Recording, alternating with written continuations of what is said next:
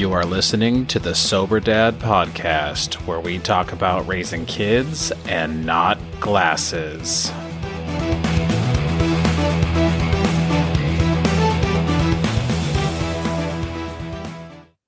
Hey, and welcome to episode 46 of the Sober Dad podcast. Today we have a dad skills episode for you, like we do on every Wednesday. So I'll pick a topic and give my two cents about it. Most of my parenting advice comes from personal experience. Some of it is things that I've read or heard, but all of it is things that I try to do in my own life that I've found that help and hopefully it helps you too. And of course, none of this would be possible without sobriety. So if you're still looking to do that too, check out the Monday episodes. But let's go ahead and get started.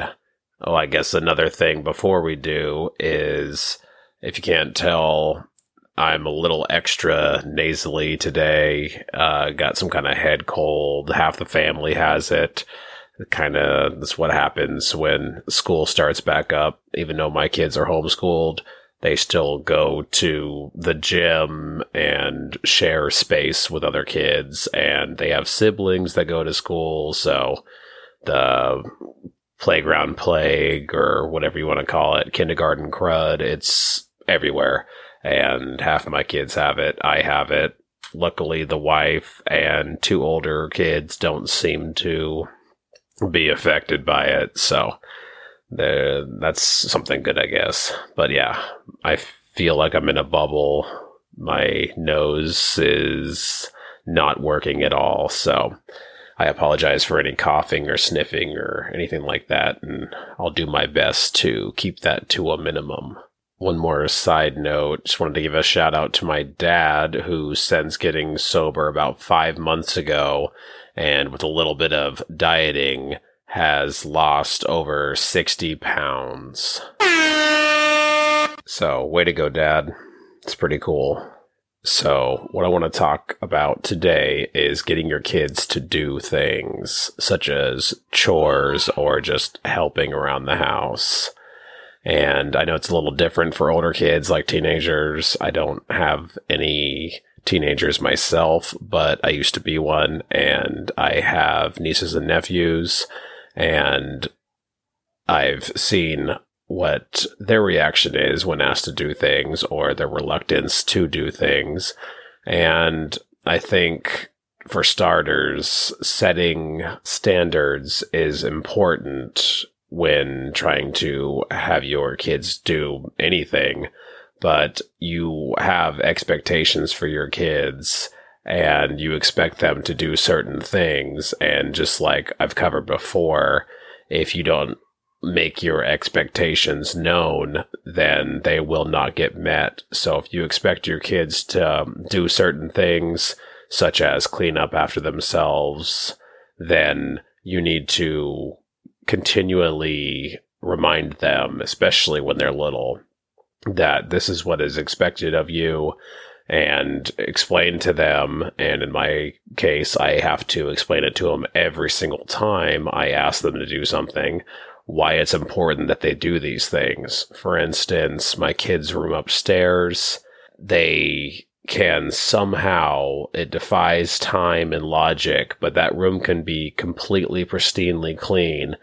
And in a matter of it seems like seconds they can destroy the whole room. It seems like a hurricane went through there. Every single toys on the floor the giant pile of stuffed animals is strewn about. I don't know how they do it but they do so in the instance for their room what my wife and i do is we set the precedent that if they want their friends to come over and play upstairs in their room, it has to be clean first. The reason my wife and I do this is it incentivizes the kids to actually keep their room clean or to clean up after themselves so they can have their friends over and play in their room. And sometimes they will even recruit their friends to help clean up after they're done playing. and sometimes not. And it takes a little more reminding and push. But when they come to me now and say, Hey, can so and so come over?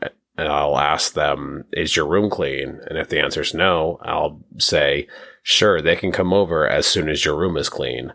And then they know that they have to go upstairs and clean their room. And if they choose not to, then their friends don't come over and then we end up cleaning it later. And yes, sometimes we do help them clean, especially if it gets really out of hand. And what that looks like mostly is one of us up there delegating tasks to the kids. For instance, we'll say, Hey, you pick up the stuffed animals and put them back while you pick up the Legos. And then they have a set task instead of staring at a giant pile of everything and being overwhelmed, you assign them a simple, like doable task, and then they can accomplish that, and they feel accomplished once they've done it.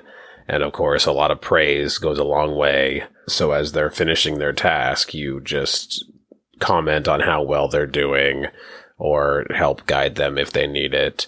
And this has turned into where one of our two oldest actually seems to enjoy cleaning up and even volunteers to do it at times or to help me or my wife do chores. And then the other one has little to no interest and she's more reward motivated. Whereas the other one, I think, likes to do it simply because she knows that it makes us happy. So we have to treat them differently. We know that one likes the praise and the other one needs a tangible, I guess, incentive or benefit, which obviously when they get older, they'll be expected to do more. But in the meantime, since they're young, uh, a clear cut reward type system is what we found that works and by reward, I don't mean like getting candy and stuff. It's more like once you do what's expected of you, then you have access to these other things that you don't get whenever you want, like a tablet or an episode of TV. We have these little tickets that we use. They're called, we call them screen time tickets and the girls can get these by doing extra chores around the house, like helping out more. And they also get one every day for doing their schoolwork because we're homeschooling and they're still the age where they need that motivation to do schoolwork, especially the younger of the two because she's in kindergarten.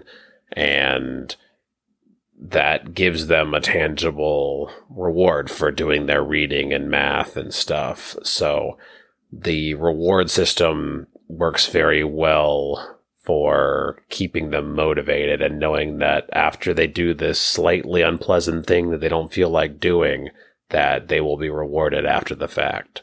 And the obvious translation here to older kids is obviously you can tie their whatever your expectations are of them to like allowance or access to electronics, video games, cell phones, if your kid has a phone, or even if they're even older, driving the car, whatever. If you make sure that they know that they need to meet their expectations before they get to do other things, then there comes a time, like I said with my the younger or the older two, she cleans up after herself quite often without having to be told or reminded.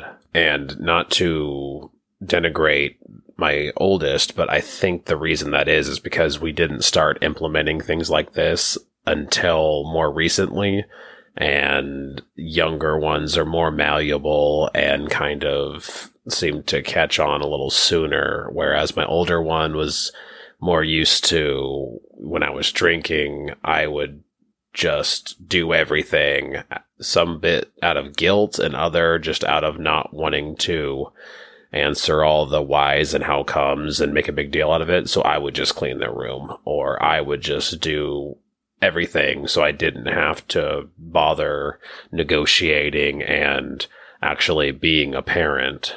But yeah, so as far as chores and stuff goes, depending on the age of your kid and make sure that the chores are age appropriate. My oldest just now wants to start helping do dishes and I let her handle the easier task like loading the dishwasher, things like that, which I always end up reorganizing anyway. But I also do that if anyone loads the dishwasher because I guess I I just like the way I do it, so I usually rearrange it anyway.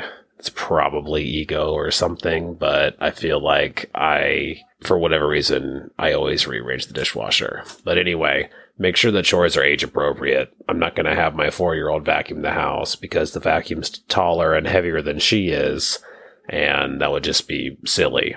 I guess the reason I went on that little tangent about the dishwasher was to imply that if they want to help, I never discourage them. I would much rather just do the dishes myself because it goes faster. And to be honest, any chore is way faster when I do it, obviously. But if they ask to help, I always say yes because I don't want them to be discouraged and not want to do things around the house and help. So no matter how much harder it makes everything, like having to reorganize the dishwasher when she leaves or to rewash some of the dishes, it just, or fold laundry. That's another one. It just, it's nice to, for one, bond and try to teach them something new. Like, this is the proper way to fold a shirt. This is how you pair socks. And actually, that's a pretty fun game. You dump out a bunch of socks on the floor, and you have, if you have two kids, you tell them to race to find the matches, and whoever's piles bigger wins. So that's pretty fun, unless your kids are competitive like mine. And then usually whoever loses gets a little salty but if you don't tie like an actual prize to winning, you just give them a nice crisp high five and praise them both for doing such a good job. It usually turns out okay. But yeah, so like I said earlier, tried to, before I went on a tangent, that pretty much covers chores and stuff. And then as far as other behaviors, like I've said before, one of our kids likes to settle their differences with their hands. When they're upset, they will hit people and lash out. Something that my wife and I found beneficial with the kids before was a charting system. So you make the chart, and whenever they do the desired behavior, they get to put a sticker on the chart or draw a happy face or whatever you want to do in that thing and then they can have a visual representation of the progress they're making. We just started implementing this with the one that likes to hit and it is already having some tangible benefits.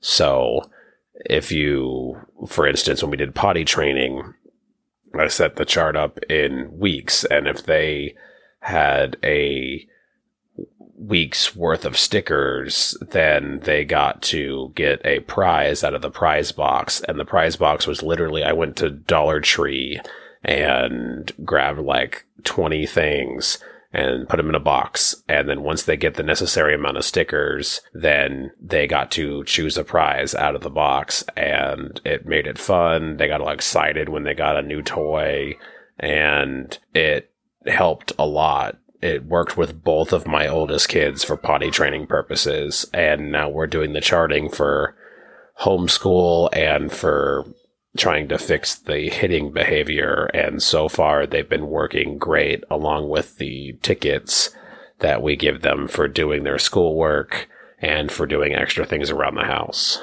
So, in summary, I guess what I'm saying is as far as getting your kids to do what is expected of them and what you want them to do, for one, you need to make your expectations known. They need to know this is what I require, this is what I expect, and give them the means in which to meet that expectation and that requirement. Whether it's delegating, like helping them, like, okay, you pick this up, you pick that up, or if it's just facilitating, like if they need you to show them how to do it, And then the other thing is reward. So expectation and then reward or outcome.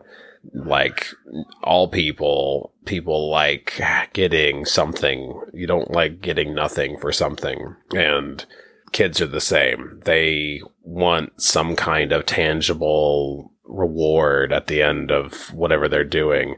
They want to know that they're doing something for something because when they're little, they're not going to understand, oh, you do this to contribute to the family because you love the family and you want to help your family. You can tell them that and say, this is why I do all the things I do is because I love my family and I want to take care of my family. And as long as you're showing them that that is a good reason to do things, but even then, kids want prizes. They're hardwired to gimme, gimme, gimme. So having some kind of reward for their good behavior and doing what's expected of them is going to help you a whole lot more than trying to guilt trip them. It doesn't work. We tried guilt tripping the kids before, at least well, the oldest one, and she did not care. So, expectation and reward, those are the two important things. Before we wrap up here today, I want to let everybody know that I decided to do something extra, I guess, and it is available only on Twitter or X, whatever you want to call it. I'm doing these little 120 second maximum video things and I'm uploading them to Twitter and I'm just playing around with the video settings and as you know or might not know, this is an audio only podcast. I don't do videos. So I figured I would do something a little extra, seeing as how Twitter is the only platform I use as far as social media goes. I kind of was dabbling in Facebook and just stopped. And Instagram was just not intuitive enough for a boomer like me, I guess. So I just I stick to X and I kind of like it that way. So I figured in a way to show Twitter some love is to make these little videos exclusively on there. So if you want to, if you're curious, want to know what those are about, I've only done one so far, which is an intro, but I plan on doing one a week. Then you can follow me on Twitter at SoberDadPod. And you can also send me an email at soberdadpodcast at gmail.com. But yeah, check us out on Twitter. And also remember to like, share, subscribe, all that jazz. Say it every time. Should be second nature by now. But yeah, that's all I got for you guys today. So I'm Jon Skillman, and remember to raise your kids, not glasses.